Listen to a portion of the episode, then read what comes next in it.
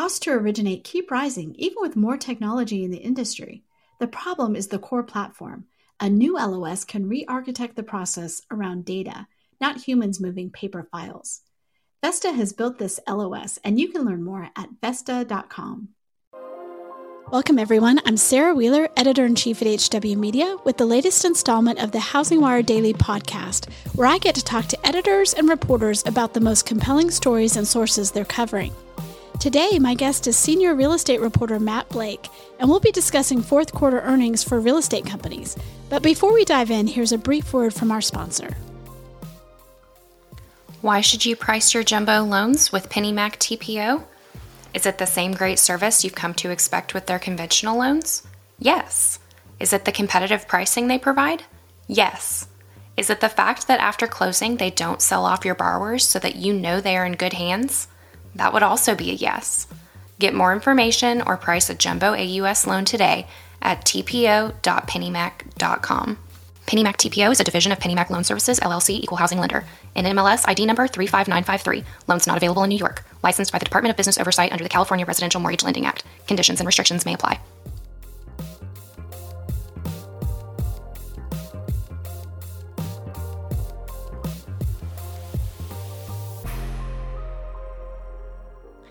Okay, we are ready to go. Matt, welcome back to the podcast. Thanks, Sarah. Thanks for having me.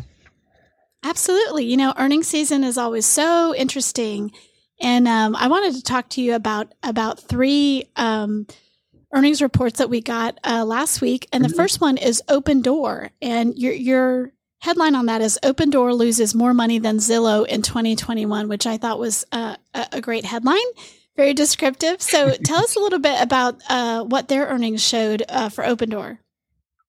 Yeah, so Opendoor, as probably most people who are listening to this know, is an iBuyer, uh, meaning that they instantly buy your homes for cash and they try to make money by collecting a fee on the home and, and then also reselling the home. And they've been around for about eight years. Eric Wu is their CEO. They're based in San Francisco. They went public last year. And so, what the earnings show is that they're a very fast growing company. Their whole business is iBuying. So, basically, they buy homes for cash, and the amount of homes that they bought for cash has more than doubled in the last year. But then at the same time, um, they're not making money from from their business. Basically, what's happening is is that they'll buy a home for cash for say three hundred fifty thousand dollars, and then maybe they'll resell it for let's say three hundred seventy thousand dollars. And so that sounds like they're making a twenty thousand dollar profit, but actually, what happens is that there's operating costs, paying Opendoor employees, paying people to revamp the house, making sure nobody you know goes in and graffitis the house or like throws a party or something at the house while it's open. And so, because of all of that, they're continuing to lose money. And I think in 2021, they lost $662 million. And that's more than Zillow. And that's notable because Zillow said, we are winding down iBuying because our price fa- forecasting model doesn't work. It's too volatile. We don't know a way of how we can make money in this business. And so there was a lot of sort of, I don't want to say quite grave dancing from Opendoor, but that was kind of a happy two weeks for Opendoor between when Zillow made that announcement and Opendoor's own third quarter earnings. They were kind of like, we're the responsible iBuyer. We're the iBuyer that knows what it's doing we have a business model that will last. And I think for a lot of people, what happened with their earnings this year uh, raises the question as, as to whether they do have a sustainable business model. So it is interesting that you know they were able to attract people who wanted to sell to them. So that that doesn't seem to be the problem. To your point, it's like mm-hmm. it's what they it's their margin what they were able to sell for on the secondary part of that. Um, and in your story, you really talk about the fact that some people are still excited, even though, you know, I mean, lots of startups lose money, right? Uh, so, but there are people who felt like they still had a lot of mm-hmm. potential. So tell us a little bit about what your reporting found there. Yeah, so uh, Ygal Arounian of Wedbush Securities, who's um, a pretty, in in my experience working with him, a pretty informed analyst. He put out an analyst note the day after the earnings call where um, basically saying that Opendoor is the most misunderstood or one of the most misunderstood companies in real estate. And his argument is that basically they have found a way to make the real estate transaction digital. They, as you say, like finding people to like sell homes to them has not been a problem for Opendoor. And I think where maybe the company really deserves credit is that they've kind of made mainstream you know this whole idea like we'll buy ugly houses you know we'll flip homes. Like they've kind of made sort of like a seemly industry where you're like you know putting up like leaflets on like telephone pole wires and stuff like that into this sort of you know corporate um, more mainstream like company. And so what uh, Ygal thinks is that basically you know they can pivot to profitability that they can manage growth in such a way that um, perhaps um, if they're more conservative in the homes they buy, or perhaps if the housing market normalizes a bit, or perhaps if they make money from mortgage originations or, or title insurance, that they could find a way to be profitable. But basically, what he's saying overall, and I think the sentiment of some, is that like it's too early to say that this is like a company that's not working, that iBuying is such uh, or at least iBuying in this form is such an early model that that we kind of need to give it some breathing room. Well, and to that point, uh, one of the one of the other stories you wrote last week was on OfferPad. So another iBuyer, and and they they made money. So tell us tell mm-hmm. us about their earnings.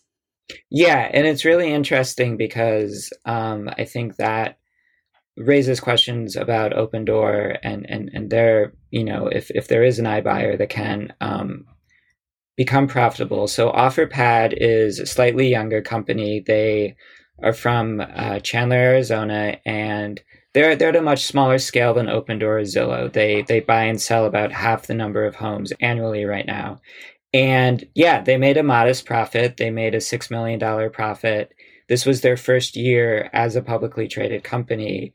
And I, I mean, that raises the obvious question what are they doing differently from what Opendoor was doing?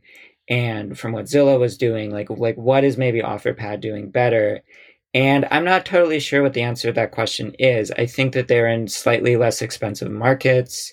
They're in places, uh, they're focused in places like Charlotte, Jacksonville in the South that may be a little more cheaper than the markets Opendoors in. I think that one thing that maybe differentiates OfferPad is that they spend a lot more time kind of sprucing up the home, like instant home buying.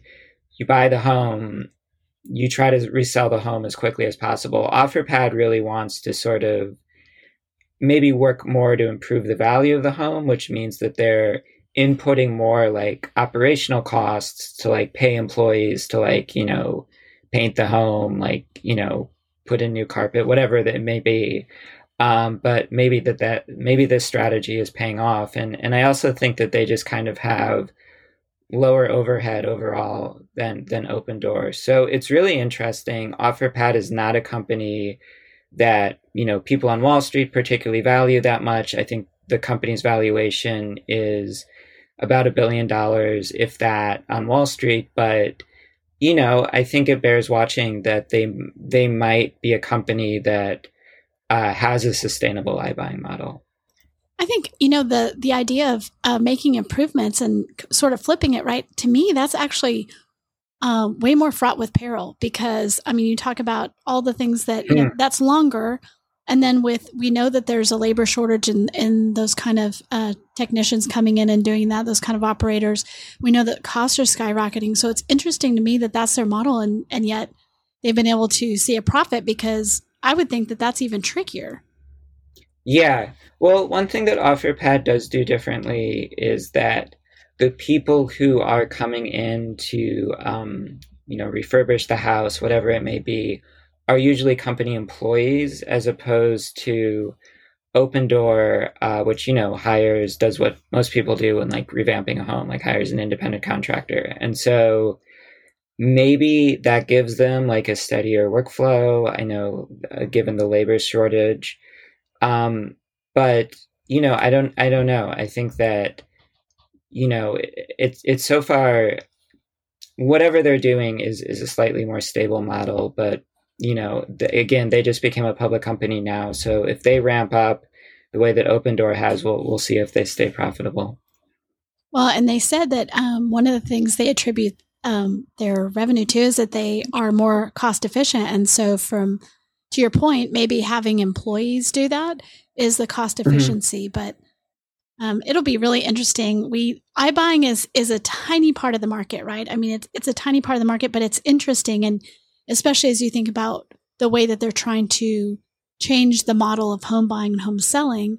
You know, we still think, you know, five years from now, are they still going to be a, a, a, tiny part of the market? Well, if they can't figure out how to make money, yes, but it has mm-hmm. the potential to be much bigger.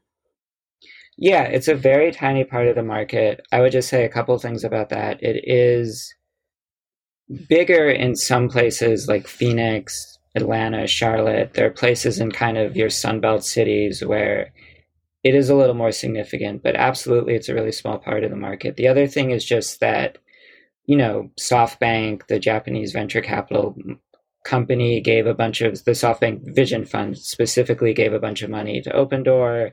So the reason, sort of like people like me, write about iBuying a lot, even though yeah, it's a really small part of the market, is that this is sort of where people outside of real estate put money into real estate, and for a while this was seen as um, the way to quote unquote disrupt the real estate transaction. And so that's obviously being called into question with, with the way that Zillow performed and the way that Opendoor is performing. Yeah, you know, we do. I mean, the reason you're reporting on is we see the value of of keeping people up on this and and really tracking it. So we'll look forward to that. Do we have any more people? Um, do we have any more earnings coming out for iBuyers, or are we done? So we're done. And the reason why is that like, yeah, right. For all the like ink that I spill about iBuyers, I mean like that's all. Like OfferPad Opendoor, we just had a exhaustive discussion of iBuyers with the exception of Redfin. And Redfin had their earnings call, I think, a week ago. And even though the brokerage part of Redfin is profitable, the iBuying part of it loses a lot of money. And so Redfin lost money this year partly due to RentPath, which is like this rental listings company they acquired, but but largely due to iBuying. And that's it. Redfin, Opendoor, and OfferPad, and and Zillow winding down right now. And then, you know, brokerages like Keller Williams are sort of Realogy starting to do iBuying, but not really materially significant, I guess, right now. Well, another great headline, if, if people want to go back and read that OfferPad story and all the details, it's what are you wearing to the OfferPad profitability party? So really love that because it is, you know, celebrating that they that they made six million dollars. So which they should. So now let's turn to some of the uh, uh, brokerage coverage. And EXP was one of the ones that you reported on last week and on their um, earnings. Tell us about about EXP. Yeah, so EXP made money again. Basically, EXP, they're a real estate brokerage uh, based in Washington. They're most famous because they're the virtual brokerage. They have no office space. And basically, they have this like Sims Second Life thing where people kind of virtually meet each other. You know, like when, when Mark Zuckerberg, you know, created the metaverse or, or you know, discussed the metaverse this fall, like EXP has been doing a version of that for like 10 years now. And, but basically with EXP, they're a very lean operation because most of the revenue that they make is revenue that goes right back to the real estate agent as commissions. And so what happens is is that each quarter, each year, you see them making a profit, but it's kind of a small profit. And so, I mean, I just think it's a story of a company that's growing really quickly and seems to be really good in terms of like improving its brokerage market share. So I think what's in real estate EXP is well respected. I think outside of real estate and in terms of like what company should I invest in, that kind of thing, there's some question as to whether EXP can do much more than just sort of recruit agents, have those agents do kind of mid-level deals and so this is a big testing year for EXP coming up because they've started a mortgage joint venture with Glenn Stearns. They're trying to do other stuff. They're trying to monetize their technology in a way they haven't before. So this is kind of, I think, a fork in the road for the company. I liked one of the quotes that that you had uh, that you quoted them, which says, "Of the hypergrowth companies, we're the only one that's being consistently profitable, running a model that can be sustainable in the long run. We don't need to raise the money to continue to grow and sustain the brokerage. So definitely um, raising that there. That you know, that's totally different model." Yeah, I mean, again, like you know, if if you're going to sort of criticize companies for not making money, you need to acknowledge a company like EXP that while it's grown, has stayed modestly profitable. I mean, EXP is growing in terms of you know sales volume, agent count, number of like real estate sales they do. They're growing just as fast as Compass, and unlike Compass, they're actually making money. Are they a company where they've seen where they see a lot of turnover? In other words, do agents join through EXP and then jump to other ships, or what does that look like? Yeah, that's a really interesting question. I mean, I think that like agent turnover rate is generally industry wide, according to Steve Murray, is around like 20 to 22%. I think with EXP, what's happening is that, you know, almost every other week, like you get a press release saying, like, we've now grown this many agents. Like, we now, we used to have that many agents, but now we have this many agents. I forget what the count is now, but basically Glenn Kelman, the CEO of EXP, he said on the call like one out of every 25 um, real estate agents in, in, in the US and Canada is an EXP agent. And so I think, you know, they're just ramping up the growth so much that maybe turnover is inevitable. But um, I think for now, they've been fairly successful in terms of grabbing agents from Keller Williams, from Remax, from smaller shops, and and more, just kind of growing their agent count. So interesting, and um, I know that we we looked at Remax, we looked at some other ones. Um, anything else you wanted to say about about what this earnings season tells us about how real estate companies are doing right now? Sure. Yeah, a couple of big picture things I would just say is one is that uh, this was a record year for real estate, as you know we've written about um, persistently at Housing Wire. I mean, this is like home price appreciations went up um, astronomically. And while it's true that inventory is very low, it's true there needs to be more houses on the market. Um, the number of homes, the total number of homes sold is also at a record high. Um, obviously, the total number of homes sold is not equaling the demand for homes by any by any stretch, but that is to say that if the total number of homes sold is like higher than it has been in previous years and the prices are higher than they have been in previous years, you know, one would stand to reason that this is like a good time to be in the real estate business.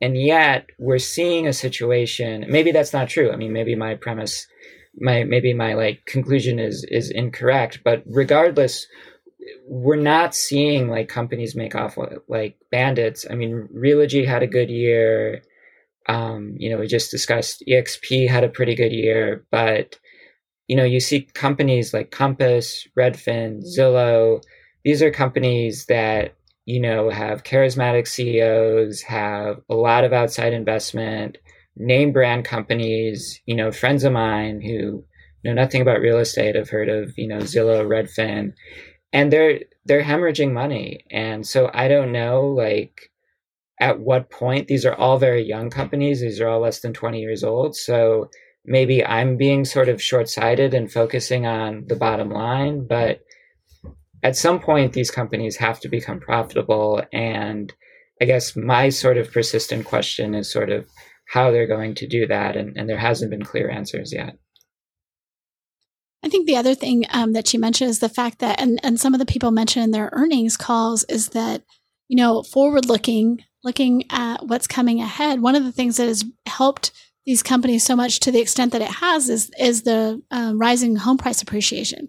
So, for mm-hmm. instance, in the iBuying model, if, if you buy something, even if you only own it for two months, I mean, it's possible that it's appreciated in those two months, which is not normal, right? In in most markets, that's that yeah. hasn't been normal until the last two years. So you think about what that looks like when we get back to a more normal market.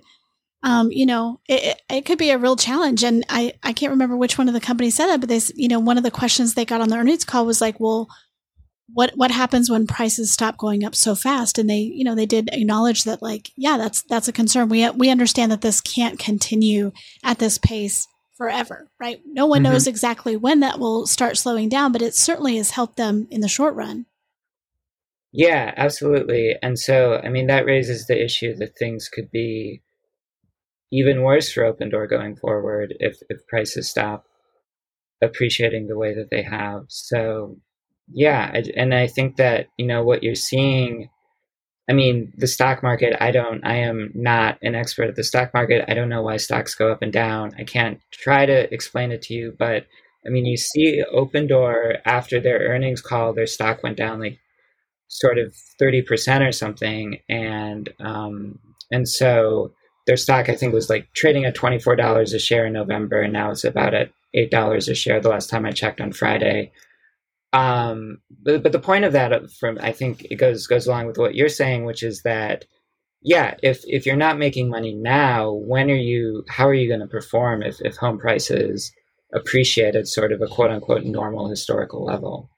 You know, we had another um, article. It was written by Brooklee Han about home builders because, of course, a lot of people are like, "Ah, oh, the you know the answer to our inventory shortage and some of these problems is just." Um, you know build more homes but that that hasn't proven to be the answer. And even though i think the article says there are like 1.7 million homes under uh, construction right now that's that's still going to it's still going to be difficult to meet the demand because we have that demographic group of people millennials coming into their peak home buying age and there's just you know i mean there's just a tsunami of them and so we can hardly keep up. But in addition we have the you know pandemic conditions of um, shortages of supplies, uh, lumber going up, shortage of labor, and so it's it's hard to see how in the next little bit any of this changes because that homebuyer demand is is projected out to 2024 at least with the millennials, and so we have at least two more years of that and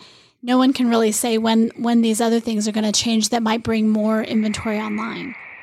Yeah, it's really disconcerting. The only thing I would sort of add to that is just kind of I was talking with uh, with Brooklee Han about about that story, and basically like when Housing Wire, when we covered sort of the lumber shortage a year ago, there was this hope that this is going to like ebb by the summer, and it just hasn't. I mean, basically, we're in the same you know, back when like there was this almost hysteria and you know somewhat justified around like lumber prices, we're basically in the same situation we are like from a year ago. There's just, as you say, there's just not a solution in sight as as to you know how to sort of make the supply chain you know unsnarled or if you will yeah and i think you know that that contributes to you know people who didn't get in a year ago because they were like well it's just too hard to find a house it's too hard to build a house it's going to take right. too long that, I'm not sure any of that has improved in the last year. If you didn't buy last year, you're in you're not in a better spot this year potentially, right? As far as the market goes, like maybe you are personally in your financial life, but the market, you know, didn't cool off significantly. You're still seeing multiple offers on homes and you still have the same home building challenges. So it does make you wonder like at what point does it start to break? Mhm. Mhm. Yeah, and if you're a home buyer right now, and you know, I talk to real estate agents, and for a while, real estate agents, to be like somewhat precise about this, like maybe like back in June, July, like when we were at Gathering of the Eagles in Colorado, I talked to agents, and they were like, you know, we're telling our clients to sort of sit things out for a bit now. Maybe things will like return to normal, like sort of seasonal ebbs and stuff like that but now it's like i mean we had some of the like returns to more like seasonal up and downs is happening right now but like yeah like it's just like indefinite how long this is going to go on so if you're like a home buyer you know like like you mentioned like a millennial like if you're like 35 years old just got married just settled down or something looking to buy a home you know it's like gosh like i can't afford this but then it's like when am i ever going to be able to afford this? And so yeah there's no like and yeah. at the same time we've seen rent inflation. So it is it's a tough market for especially first time home buyers really anybody um, and then you think about all those people who refied into a really historically low rate what is going to be the impetus for them to sell to make room for these new buyers, right? If, if we're just dealing with the inventory that we have, if there's not a lot of new inventory coming online, what is the motivation for them to, you know, uh, buy into a higher interest rate? So, very interesting times for real estate for for the brokerages, for the agents, and um, you know, for the home buyers. Yeah, that, and that's a really interesting point. I hadn't thought about that. About right, like there's this whole swath of people. The mortgage reporters probably have a exact number that like refinanced their mortgage last two years because prices, interest rates were so crazy low. And yeah, like you said, they have like no motivation to sell right now. And if anything, they're scared about, you know, being able to find a new home.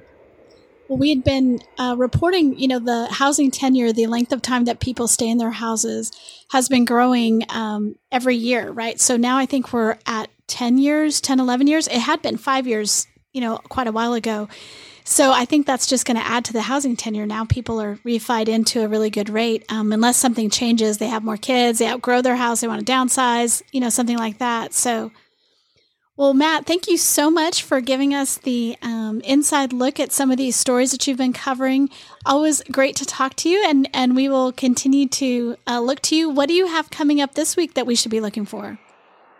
Sure. So I am having this week, after sort of all the earnings call coverage, I'm sort of doing a little bit of a postmortem on that in terms of looking at kind of the 10Ks, which are these yearly reports that um, these companies file, and, and they show things like board of director resignations, you know, employee counts, you know, going down or going up, kind of things that aren't initially explained, and you can kind of pick off a few interesting stories about that. For example, like Eileen Murray, the head of uh, FINRA, was on the board of Compass and she just resigned. So, looking into why that happened. And then also this week, um, I will probably have a story come out on uh, NFTs in real estate and basically whether you know buying and selling real estate using non-fungible tokens on a blockchain uh, can be something that you know actual you know people will do in the future or, or whether it'll never sort of advance beyond the novelty stage. And you'll have to read the article to find out that I was going to say, really interesting stuff on both of those accounts. Can't wait to read it. Thank you so much for uh, joining us today. Yep. Thanks a lot, Sarah.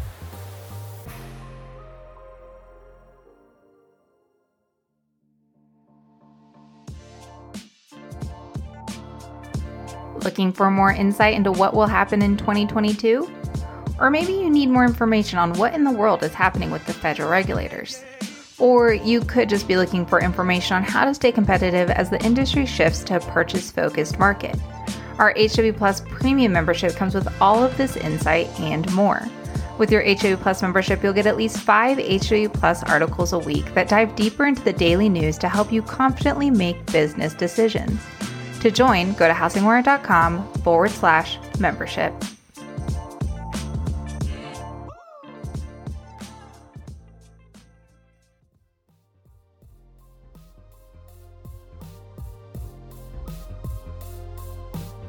Thanks for listening to Housing Wire Daily. If you haven't already, we'd love for you to take a minute to rate the show and leave a comment.